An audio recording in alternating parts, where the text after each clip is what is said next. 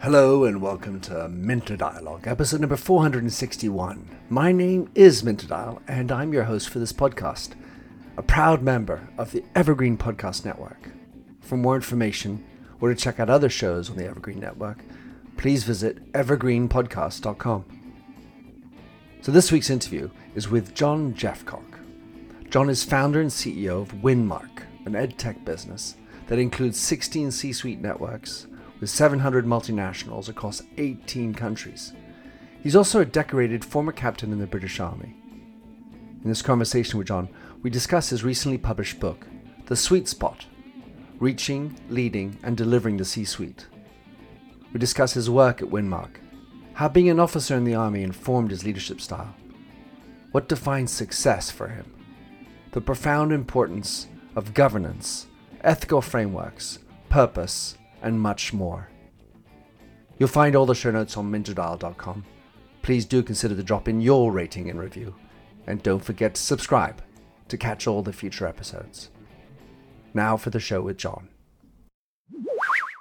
John Jeffcock, welcome to the Minter Dialogue. You are the CEO and founder of the C Suite network business, Winmark, which you started in 1997. And you described it as an ed tech. We're going to get into that. You're also, and importantly, as far as I'm concerned, a former captain in the British Army, decorated for distinguished service in the First Gulf War. Thank you for your service. And also for managing the Northern Cordon around Sarajevo uh, for the UN during the war in Bosnia. I touched, that touched me a lot. So I'd like to start off, John, just by asking you, how much did your experience in the British Army help you to form you, to instruct your leadership style? Okay, that's a good, a good, a good question. Um, I think uh, a couple of ways. The a, I'm very, um, I, I, I, think in the army stuff has to work, if that makes sense. And and so, as as a result, I have a very practical approach, and um, and, and I want to understand. I want to understand how things work, and I, and I, and I want to do things in, a, in an open, honest way. And, and I also think that one of the things you have in the military is everyone has to be able to do everyone else's job. And so you train to a high standard and then and then let, and then let them free on the ground. So, so so I think that that very much plays in. I think also in the, military you have to have extraordinary tenacity, and so um, you know, and, and, if you're a founder, you you you go through you tough times. You know, I've remortgaged the house twice. You know, put, mm. put, I put the payroll on the credit card once, uh, but uh, a, a, long a long time ago. And and so I think if I had to had that level of resilience, I may not, I may have given up a long, a long time ago, which, which would have been a mistake. So I'd say a combination of tenacity, practical approach, and also probably just straightforward planning. I remember when I did my MBA, I found I found quite a few things quite hard because I I found things like performance related pay really hard to understand because I thought why weren't they doing that in the first place? Why do you have to give them commission for them to work hard? How does that? I could just couldn't understand that as, as, as a concept uh, and so, and so I find part so I find part, parts of it very hard. But but when it came down to planning, I think I scored the highest mark ever scored scored on the course. But but purely because that's all I've done for the last seven years of my life was was endless small plans on on operations. So so probably planning, the yeah. And so you the basic premise of capturing is that well, if you say it, you do it. Yeah. Yeah. Life's too short. Yes. Right, but in, in so in in I, have I've um I've written a book on the Second World War and and had an enormous amount of interactions with people in the military, and the thing that I always get out of it, which is that in in in wartime in the in the military, the single most important thing to protect is your line of communication, and and so that there's a it seems anyway I, in the british army i'd love to know if that's also the, the, the case. But the, the, attention to communications is so vital in in the army in order to get things done. And i feel it somewhat similar in the issue of business if you if your communication lines aren't clear and the messages that are within aren't clear things go wobbly yeah, I think I think that's entirely entirely true, and I think also within that a key point is the is a purpose of is it's a purpose of the communication. So so what is the ultimate task here, uh, and, and what you know what, what what are we trying to achieve? Because I think a lot of people in business get lost in um, in rubbish. You know, they get lost in sort of detail that's just not relevant to, to what, what you're fundamentally trying to achieve. Uh, and I think that that is a and that that it sounds like a weird thing to say, but I think um, in in poetry you have to cut to the chase. In a sense, you can't have spare words. And I think in the same way that in in business it's useful you, you just if you just cut to the chase. You know, this is fundamentally what we're trying to do. That's a nice thing to do, but is it going to progress us in any way on the journey? And so so so you know, I take my so it's like weird to say I, I I take my children up a mountain in Austria. My my my, my wife is Austrian, so so so and, and part of getting a mobile phone, they they had to climb this mountain. Part, part of one of the criteria they had to meet, and um, and uh, uh, uh and and within that, the the um, the, the the day before they they they packed their rucksack. It. They the rucksack, and I had to sort of unpack the whole thing, light out on the table, pull out the Barbie dolls. That's all the rubbish to take with you because it's just not needed on the journey. So I think there is a point on the communication that it's it's it's it's keeping people focused on what, on what you're fundamentally trying to achieve and repeating it and, and making sure they're clear about about about the task at hand. Yes, yeah. So I, I will I would entirely support that. Well, now that you mentioned poetry, uh, I understand, John, you've written some poetry. Is that is that accurate? Tell us about that, if that's the case, and why you do it. So I did I did two books. I did one that that I wrote and one that I did with the Ministry of Defence and the Poet Laureate, uh, which was a combination of uh, poems from um, people who were serving, which was actually I think the first book because because serving soldiers aren't, aren't, aren't by law allowed to write, uh, and and and so so as I got special permission from from from the Ministry of Defence to do that, and it was really interesting. Actually, this was really really interesting happened because because the I, I got a got General Dannatt and the poet laureate to mark all the poets. If that makes sense. You, you, uh-huh. you know, just to, to say how good they were, and, they had to rank out of ten. And then they came back to me, uh, and I and I would put it in in in, in, in into a scoring sheet, and then and and and then make choices on which poems went in. And, and what, what what was really interesting about it was the poet laureate was her focus was very much on the quality of the of the literature, whereas the General Dannatt's view was very much focused on the integrity of the experience. No sense, and and the two did not meet, uh, and so I went, I, I went with John Dannatt. I think slightly upset. Cut to the chase. cut to the chase. because cut to the chase. Because you know, no one's interested in someone saying that um, the barbed wires and writing generals on battlefield. Who cares? They're interested in in in, in the injury and someone trying to keep the bandage on and how they're doing it, and and, and the sweat is is is is is making it impossible for for it to sort of stick on, if that makes sense. And so, so, so it's, it's, it's, it's the intensity of the experience you, you need to get across. And, and for me, the purpose of the book, and this goes back to the same point, the purpose of the book was to, I, I wanted soldiers to be able to hand it to their, their, their partner or their children and say, this is what it's like. This is the real thing. Yeah. And, and so some of the poems weren't, weren't very good. They were, they were written by people like Gurkhas and it was second language. They were written by seven-year-old children saying, "Why, Dad, are you going to war?" kind of thing. So, so, but it was it was it was a very moving book, and there was there was a couple of poems I couldn't put in because they were a bit too brutal. but too otherwise, uh, too much pathos or too much. Uh, the language was too brutal. No, we had in the group of poets I had, I had one guy who was um, who so so I would describe myself as, a proper soldier. I went away quite a lot. There was one guy who wrote for the book who made me look like a Boy Scout, and, and so it's the proper special forces, and went on for special forces to do other things for the, for the state. And he did things and experienced things, which I think that uh, middle class UK is not up for knowing. Uh, and the level of what people actually do in these environments is is not and not because they not because um, they can't experience it, but I think it it it it it, it, it, it doesn't help them in any way. Mm. It, it, it, it, it would just upset them. Well, I, I can't but help uh, as I'm listening to you. This uh, poem is running through my mind, so I feel like I just need to start it, and maybe you can finish it. If I should oh. die, think only this of me, that there shall be a corner of a foreign field that shall be forever England's Um, yeah. yeah. so I, I've enjoyed my, let's say, wartime poetry in my life uh, and explored that. So thanks for sharing those thoughts. John, we're going to get into your book, but um, wanted to talk a little bit about your your Winmark business, your role as a CEO, and I want to start with the question: How do you define success?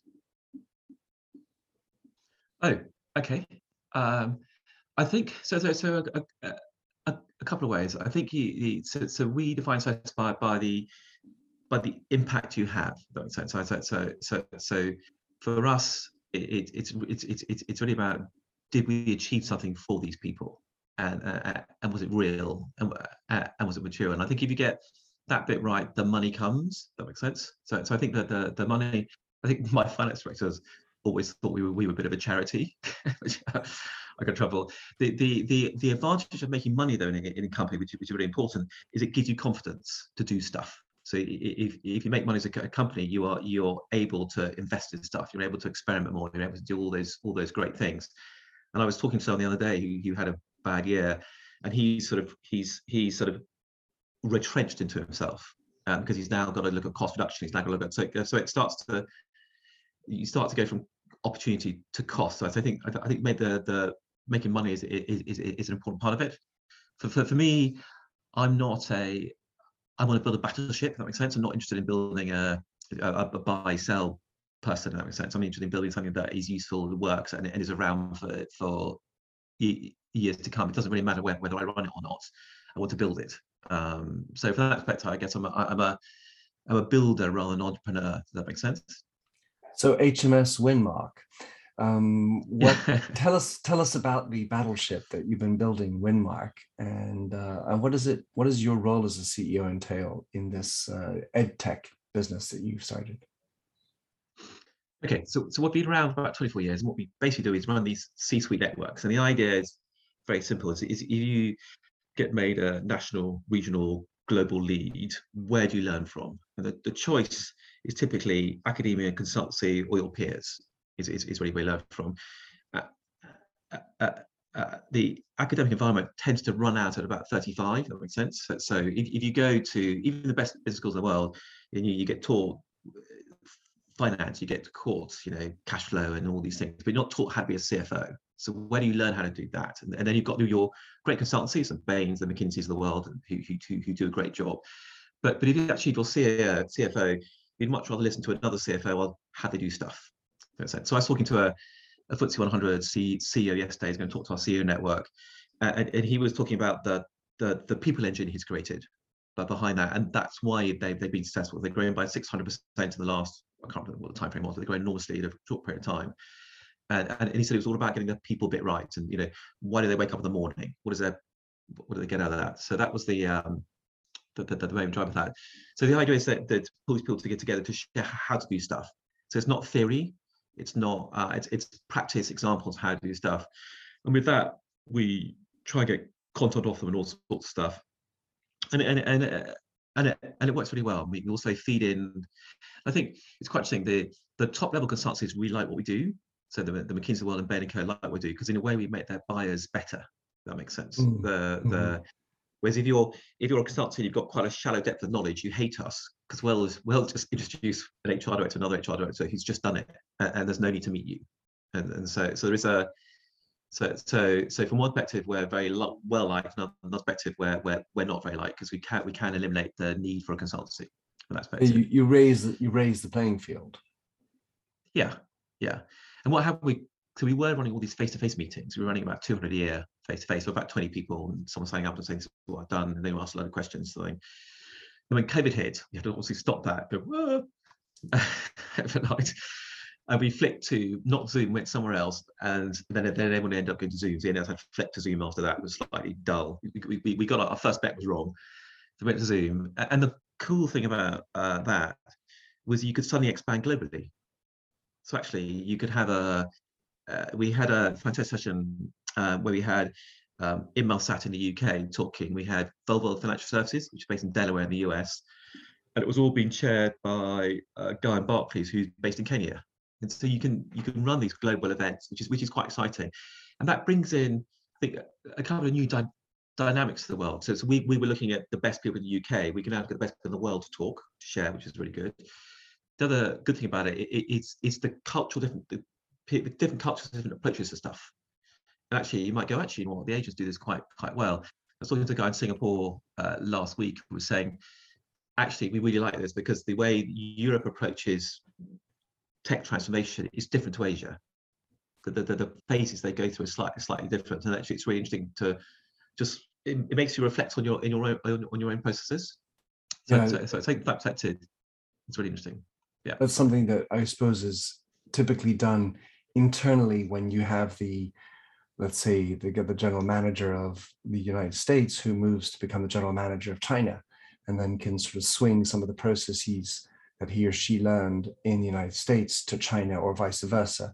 And as you as the executives move around the business, they they sort of seed and bring their processes and their different cultural biases and understandings into into the thing.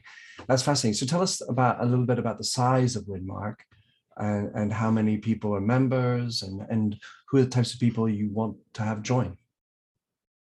Okay, okay. so we uh, so so we are uh, we're, we're we're not sort of fortune or FTSE snobs if that makes sense. So we we we work with organisations who employ a thousand people plus.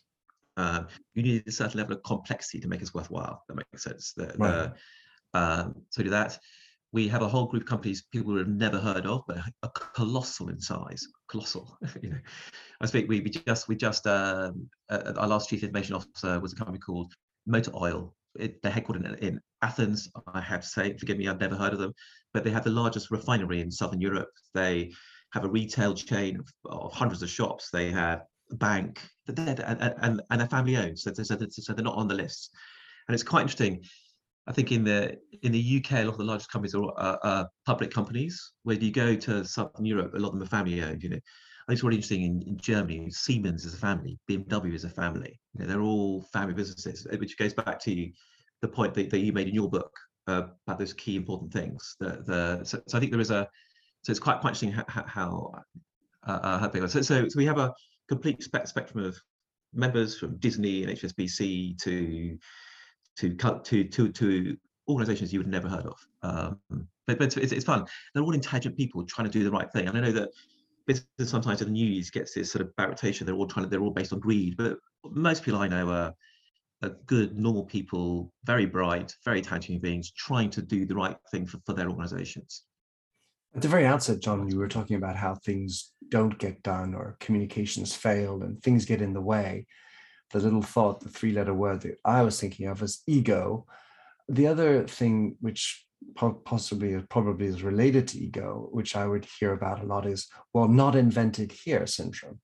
And the types of challenges of incorporating best practices from somewhere else or ideas done elsewhere as well, that couldn't be done here or well you're a publicly traded company uh, it's very different for me i can do this because i'm privately owned or vice versa and those types of barriers to openness to exchange and learn from others is that something that you run across and, and how does one uh, deflect that or get through it so that's that's quite an point. If I sounds like a weird response for that, but but I think you were mentioning earlier about the Second World War and how you uh, how you've done some writing in in, in, in, in that space. One, one of the things you find in war is, is peacetime soldiers don't very often make the best wartime soldiers, and actually it's it's school teachers who take over and then uh, who, who, who who who who become the officers and uh, and win the battles, kind of thing in in, in in the end. And I think that COVID's had the same impact. I think COVID's been quite a big clean out because um, we've had to innovate extraordinarily, extraordinarily quickly. We had uh, the senior partner of McKinsey's Bay Area in in in terms of come, come talk to our members and so one of the things that I thought she said two really cool things which were really interesting. Uh, the first thing that was that CEOs should have a to-be list as well as a to-do list. So who am I going to be in this meeting? Am I the top negotiator? Am I the motivator? What am I going? Which also one of the things we've learned from COVID is that we can make big moves fast, really big moves really fast. And so we had the, to give you sort of a working example of that, we had the chief procurement officer of Sainsbury's, which I think his budget is four billion a year, kind of thing. So massive budget, and they own Argos, and they had to shut they had to shut Argos down completely. But they shifted the entire Argos staff across to Sainsbury's because Sainsbury's needed stewards and to, to let people into the shop and to manage the during COVID. They did that over a weekend. Wow. So 40 hours later, they shifted an entire company staff into entirely new roles, entirely different sites over a weekend. And I think people learned at the COVID that they can move really, really fast. They also learned that not everyone's good at that. And I think there was a big, uh, certainly we saw in the private equity organizations that quite a lot of CEOs got moved on. so, mm. so there, there, was a bit of a, cle- a cleaning out. So I think you, are right. There is that innovation communication bit. I think there has been a change on that. I think the diversity bit coming through is a really important part of that because the diversity does does lead to innovation because you get different mindsets approaching things in a way. Um, it's quite interesting if you look at the sort of psychology theory. You know, men, for example, tend to take if, if the pressure increases, they tend to take more risk. Whereas women, tend to do the opposite. I mean, obviously that's a huge, a huge, generalization, but therefore having that balance in a boardroom or exec team is really important. And so, therefore, you get a different approach. So I think that it is getting better. Is my is my positive hope for the world. That's great. Well, I mean, certainly being able to talk with people who are operating in different parts of the world, doing different things in different industries, uh, as long as you have the mindset that's curious and and you can yeah. get rid of the ego in the listening, then you you have great opportunities. And and same goes for diverse mind, you know, diverse perspectives, whether that's visible or not. Uh, being able to have diversity of opinion in the boardroom is, is so vital. So let's uh, now talk about your book. I, I thought your book, John, was a really a masterpiece in that it made me stop, think, write, underline, uh, cogitate uh, just endlessly because it really is very rich. So it's called the, the sweet spot, reaching, leading, and delivering the C-suite. So first question is just a setup. Your O in spot is red why is that? I, I guess that for us is is is a sweet it's itself. The it, it, it, in Hamilton, they talk they, they talk about you, you have to be in the room where it happens, and and for me, the O is in a way the boardroom table. It's it's it's a room where it, it's a room it's a room where it happens. So. It, so the whole hmm. book is about getting people into the room where it happens. I, I guess that's that's fun because I thought it was going to be the officer um, the CEO, you you do break down the, oh, yeah. chief, the executive, yeah. and the officer element, and, and and perhaps at some level those are the same things. But anyway, that was why what I read into it. Okay. The, the, the, the, the great thing about these things is, is they can they can read in different ways. I remember when we first formed Winmark, so someone said in our marketing director group network, does that stand for winning marketing? And I went, Hmm, yes, of course it does. I've never heard of that before. so, so, so I'm very happy people to interpret that however they want, as long as it's good. Exactly. Well, you know, I, I like to see the uh, the symbols, and that's one of the things I like to try to bring to leadership is to open yourself to the signals and symbols that are out there. The Jim Stroud podcast explores the discoveries and trends forming the future of our lives. Brain to brain communication, robot bosses, microchip implants for workers, and artificial intelligence replacing human workers are all happening now. If you want to know what's happening next, subscribe now to the Jim Stroud podcast. Um, then, um, you talk about making the C, you talk about a lot of things, but things I wanted to pick up on. You talk about making the C suite more aware of the customer and and how often that's lost in the place where things are happening uh, in the C suite. And you mentioned the standard chartered customer week. Talk us through how important it is and what can boards and C suites do to re-inject the customer into that conversation I think it, it's a very it's a very simple answer to that. I think the answer is is talk to them.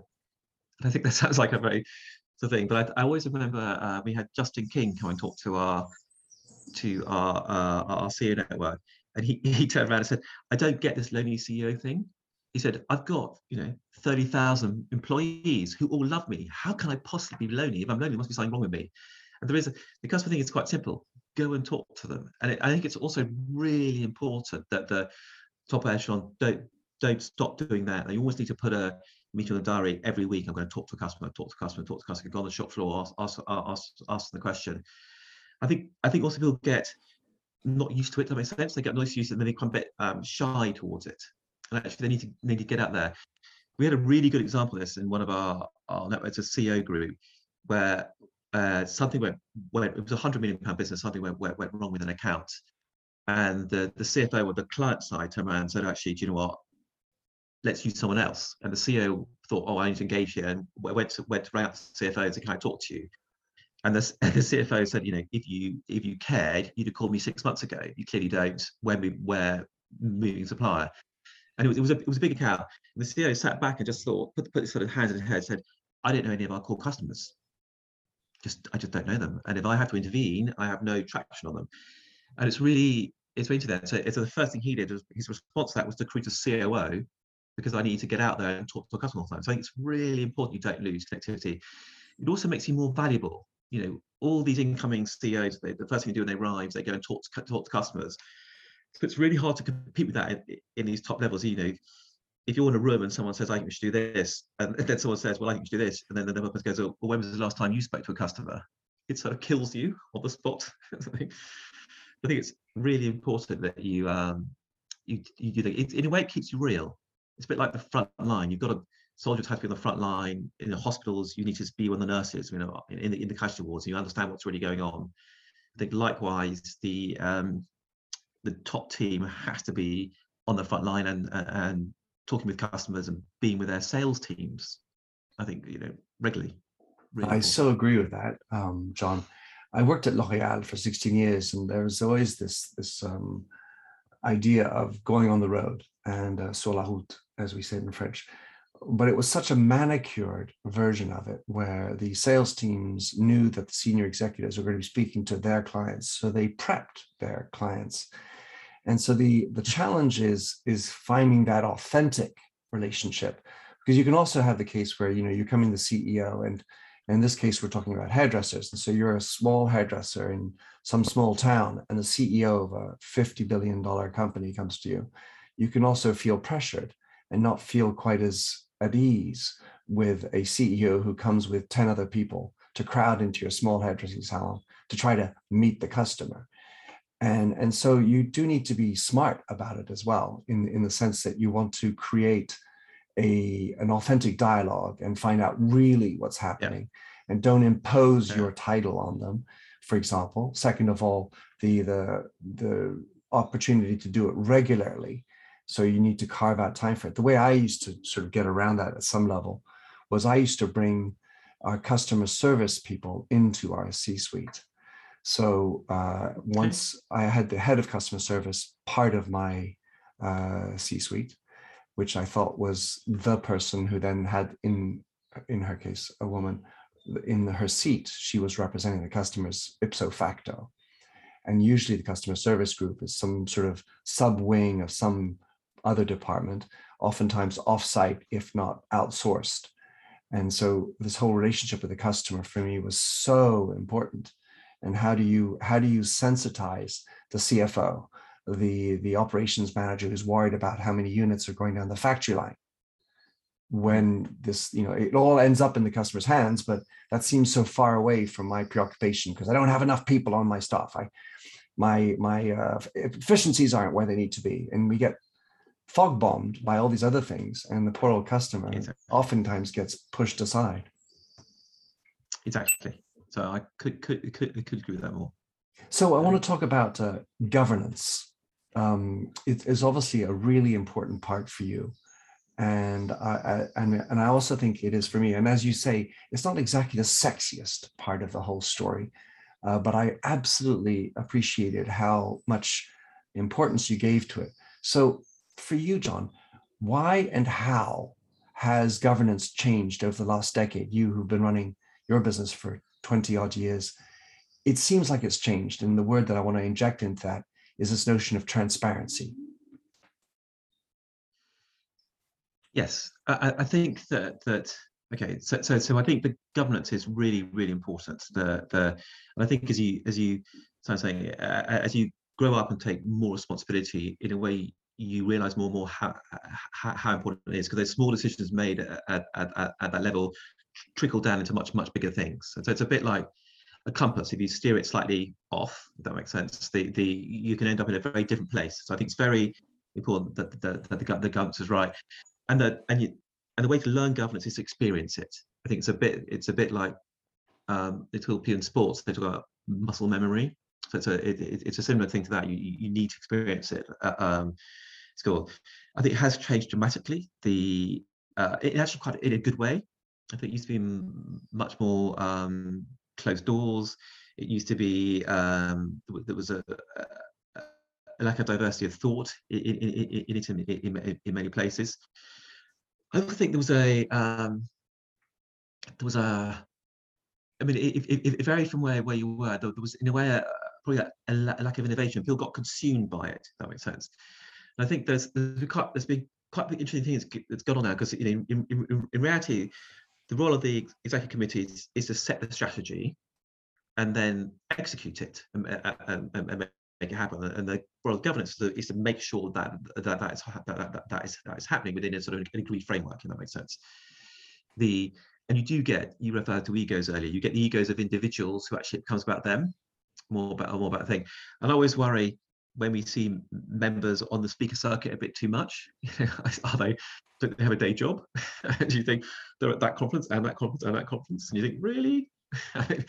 um, has it worked? And then you get people behind the scenes you've never heard of, but the company's doing really, really well. And you think, oh, uh, quite interesting. So I do think the, the ego bit comes into it, the government bit comes into it, the um, I think being alert to things, having having great antennae is really important. Um, I've generally found in life that there are people who get stuff uh, in a way that other people get stuff. So we would have a group of 100 people, there are probably five people who you can go up to and you can learn as much from those five as you could from interviewing all 100, that makes sense. So you want to life find those uh, those brains and, and, and, and, those wise heads, that makes sense if you can. And they won't always be wise forever, but acknowledge the fact, point thing, and, and take as much as you can, because there are sometimes we just need to reflect. You might just not get stuff, that makes sense. You might go, actually, you know what, I'll be is our thinking on this com- completely. I always found the the really interesting one is is, is the Barbie Bratz story because you, you, you had you, you had the Barbie doll, and you must have think you know I'd, lo- I'd love to work in toy R and D. Wouldn't that be fun? you know, the toy R and D on Barbie must be going. They never really changed it. Then Bratz rocks up and takes half the shelf space in a very short space of time, and it's devastating for them. But you know, it's not hugely innovative. It's about the same size. It's a bit more diverse it, Barbie could have easily done that, but they, they didn't. They weren't able to make make that gentle move, uh, and and that in a way is why you need to bring customer into governance to keep it focused on stuff, and you've got to stop being drowned by um, regulation. Making sure you spend the time thinking about about right things. I think you'd be very disciplined in in running those those meetings.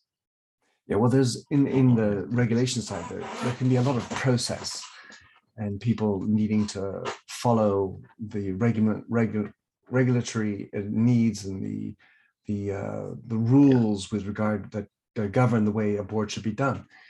I have two two areas that I think it would be interesting to explore. One is the ethics framework. You talked about framework um, just before. How how do you see the ethical line being drawn up in boards and C suites these days? So, so, so, some people think the role of the general counsel, chief legal officer, is, is in a way the chief ethics officer. I, I don't agree with that. I think the CEO is the chief ethics officer. Uh, we had a lovely example of this, we, uh, which illustrates it very well, is we had um, Airbnb. We had the, the general counsel of Airbnb was was made the chief ethics officer, which is uh, you know, I think one of the first people in the, in the, in the world to get the title kind of thing. Uh, and they had an issue on um, on on on people who had rooms, um, not giving those rooms to people of color, which is a really bad bad issue. And so the the lawyer sits back and reflects upon this in terms of um, in terms of um, you know what legal rights do we have over those homeowners. You know, what, what, can we do? Can they do that? What legal rights has? And, uh, and and goes up to the CEO, presents this is our legal position on this, and the CEO goes, I don't care if they're saying that we don't work with them. Full stop. End of story. I don't care if we lose half our half our homes. That that is the ethical line we run because the whole purpose of MB is to give people access to these people. And it's it's not about giving some people access to people, it's everybody. That's our purpose. And so we don't, so we just stop working with them. So I think that I think that role needs to be owned by the CEO. I think it's really important that again this goes back, you don't get lost in in in, in a in a mud of ethics and regulation. Actually, what is the right thing to do? And I think uh, people are held to account on that. I think sometimes they're held to account in a bit of a tough way. That makes sense. I think sometimes it can be unfair. Uh, I know a media company that recently went under because one of the founder was accused of something. Did it happen? Mm, no one knows, but the company's now got bust. It was a you know 30 year old company, employed a couple hundred people. So I think you've got to be quite quite quite quite careful on it. But I do think the CEO has to own the ethics and set the standards. Sadly, our politicians don't do the same thing. Mm-hmm. yeah, holding, yeah, holding people accountable to those ethics and having that hard line. I think that really goes back to the the sentence you made earlier, which is you have to experience governance.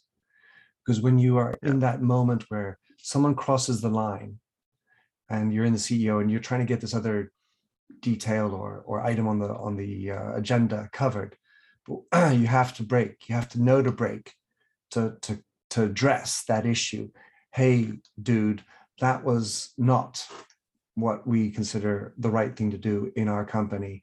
And you have to be able to tell that story then and there, which may not be a pleasant thing. It's not helping with your efficiencies and your effectiveness, but you, you need to know when to do that, when not to do it. And then if you don't do it on the moment, well, A, you're not addressing everybody, and B, you may forget to do it afterwards. So yeah, if you, you know, that those are things that are examples of of living governance. Would you agree? Yes, you, you need you need to call it out. If you're not happy, you need to call it out. So um, uh, on on the spot. One of the things I really enjoyed um, in your very pragmatic approach, John, was um, along the question of what is uh, my mission, my vision, my purpose, and my north star, and you kind of, in a one fell swoop, say, just don't worry about which one you're going to actually focus on keep it simple and think about what is the key point.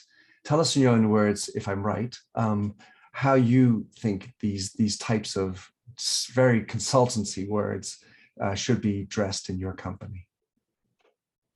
Okay, so I think we, I think as an organization now, now you, you need a purpose more than a vision, because I also think as we're, as organizations become more remote with remote working and three days and two days a week, whatever you end up having, the you need a, a stronger you need a stronger thing to pull people together and keep people focused. And so a purpose is in a way more powerful. It's a bit, it's a bit like a political party. It's, you need, you need this is what we're trying to do in the world. This is our, as Steve Jobs would say, this is our, this is going to be our dent in the universe. This is what we're, fundamentally trying to do. I think if you then give them a vision and mission statements, they, they can't remember what to, they it gets, gets too much. They, need that, they need that line. They need that line. It was a very, you know, that very famous line with JFK, wasn't he, when he was walking around NASA and he meets someone who's clean who's cleaned the toilets and, uh, and, and and he says, "What are you doing here?" Instead of trying to put the first man on the moon, he said, "That's what you want." And that's that is a quick example. You know, consultants rock up to your office. and The first thing they do is they ask, they ask your your receptionist, what, "What's your vision statement?" And they need the line. And you've got three of them, you you just lose it. So you need that very concise. This is why we exist in in in the world. And Simon Sinek talks about that, doesn't he? He talks about the was it? It's why, how, what. His his golden circle and it's it's the why is really important. So I would focus on the why and and get everyone focused on that and, and embed it through. I think you get the why and the values and, you, you kind of nailed it. The, the vision and your annual objectives all sort of feeds into that and delivers on that. And there's a way the the administration that, that comes behind it. And I don't down administration. There was a great US general he talks about, I really like the comment, he talks about, he said, good generals talk about strategy, great generals talk about admin. And I just there is a there's a lot to that. So once you set your purpose and you set your thing, it's about corralling and administrating the whole organization to to to, to follow that route, and that and that's where the hard work comes in. That's where really mm. hard work comes in. It is. I mean, you you need to be able to say it over and over again in order for it to actually seep into the entire uh, company because not everyone gets to hear you and back to the communications line. And it makes me think also about the British Army and, and how in wartime, there does seem to be generally a clear purpose. You know, we, we got to beat them. And, and somehow that, that helps to unite. Of course, if you take the Second World War, how the uh, different forces within one country's uh, military uh, would tend to want to have the bigger ego. And I'm talking about the Pacific in particular between the the Navy, the Army, and uh, the Marines, and, and who's to do what. And we got the same enemy, but it's amazing how even in wartime, even in the military, we can forget the rallying idea, the rallying purpose, and let egos get in the way. Yeah, yeah. sadly. Indeed. So, John, it's been a pleasure to have you on on uh, my show and to talk about your book, The C Suite, talk about your company, Winmark how can people get grab your book? Also, I'd love to have people read your war poetry and uh, get in touch with you, uh, maybe even apply to become part of Winmark. And the, the, I, I, guess the best way to do it is, is to Google us or contact me on, on, LinkedIn. Jeffcock is quite an unusual surname, so there aren't many of us. um, the so that's it. I, am told people should buy the book through the publisher, which is Bloomsbury, um, which is a better way of doing it. I understand, but but that, that, that, that, that, that's their call. I really hope the book helps people. The book is written to to try and help. It's not about me trying to tell, tell great stories. It's about really really trying to what, what practically help a career. So I really does help, helps people, and um, yeah. So so go online and, and, and find me. I'm, I'm always happy to help.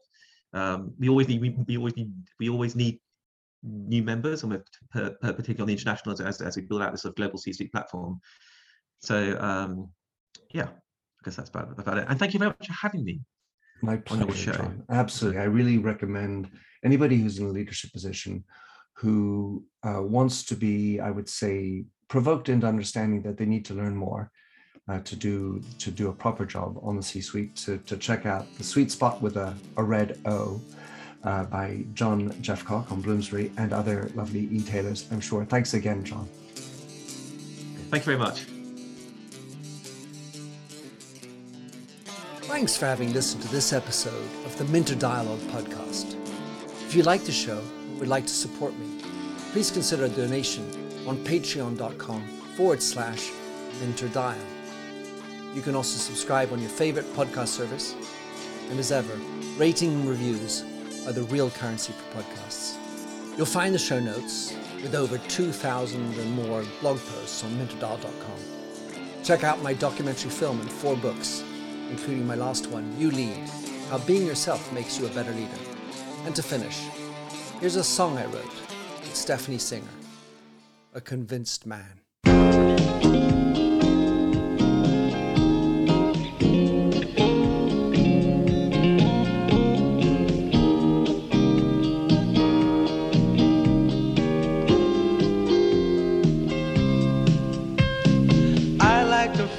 A stranger tucked around me, precipitating the danger to feel free. Trust is the reason, still I won't tell the lie. I sit here passively, hope for your respect, anticipating the thrill of your intellect. Maybe I tell myself there's no use in me lying. I'm a convinced man building an urge. I'm a convinced man to live and die submerged. A convinced man in the arms of a woman. I'm a convinced man, challenge my fate. I'm a convinced man, competition's innate. A convinced woman. Despise revenges and struggle with deceit. Live for the challenge so life's not incomplete. What's wrong with challenge? I know soon we all die.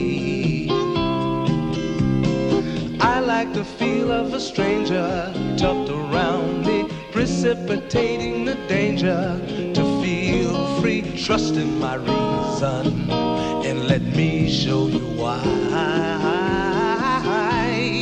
I'm a convinced man practicing my lines.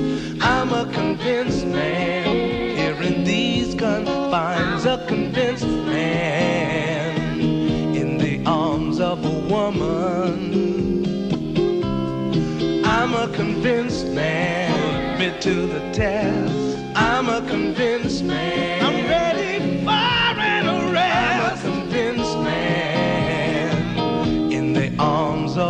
Of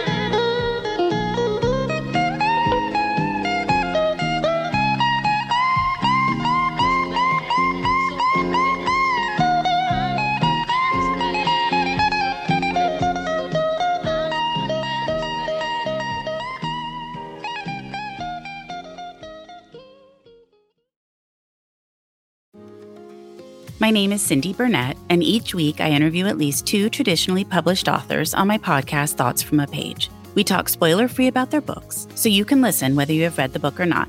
And then we delve into things that you most likely won't hear about anywhere else the importance of the cover design, why they included various aspects of the story, personal details about both the books and the authors' lives, and so much more. You can find the podcast on every major platform and learn more about it on my website, thoughtsfromapage.com. Thanks so much for checking it out.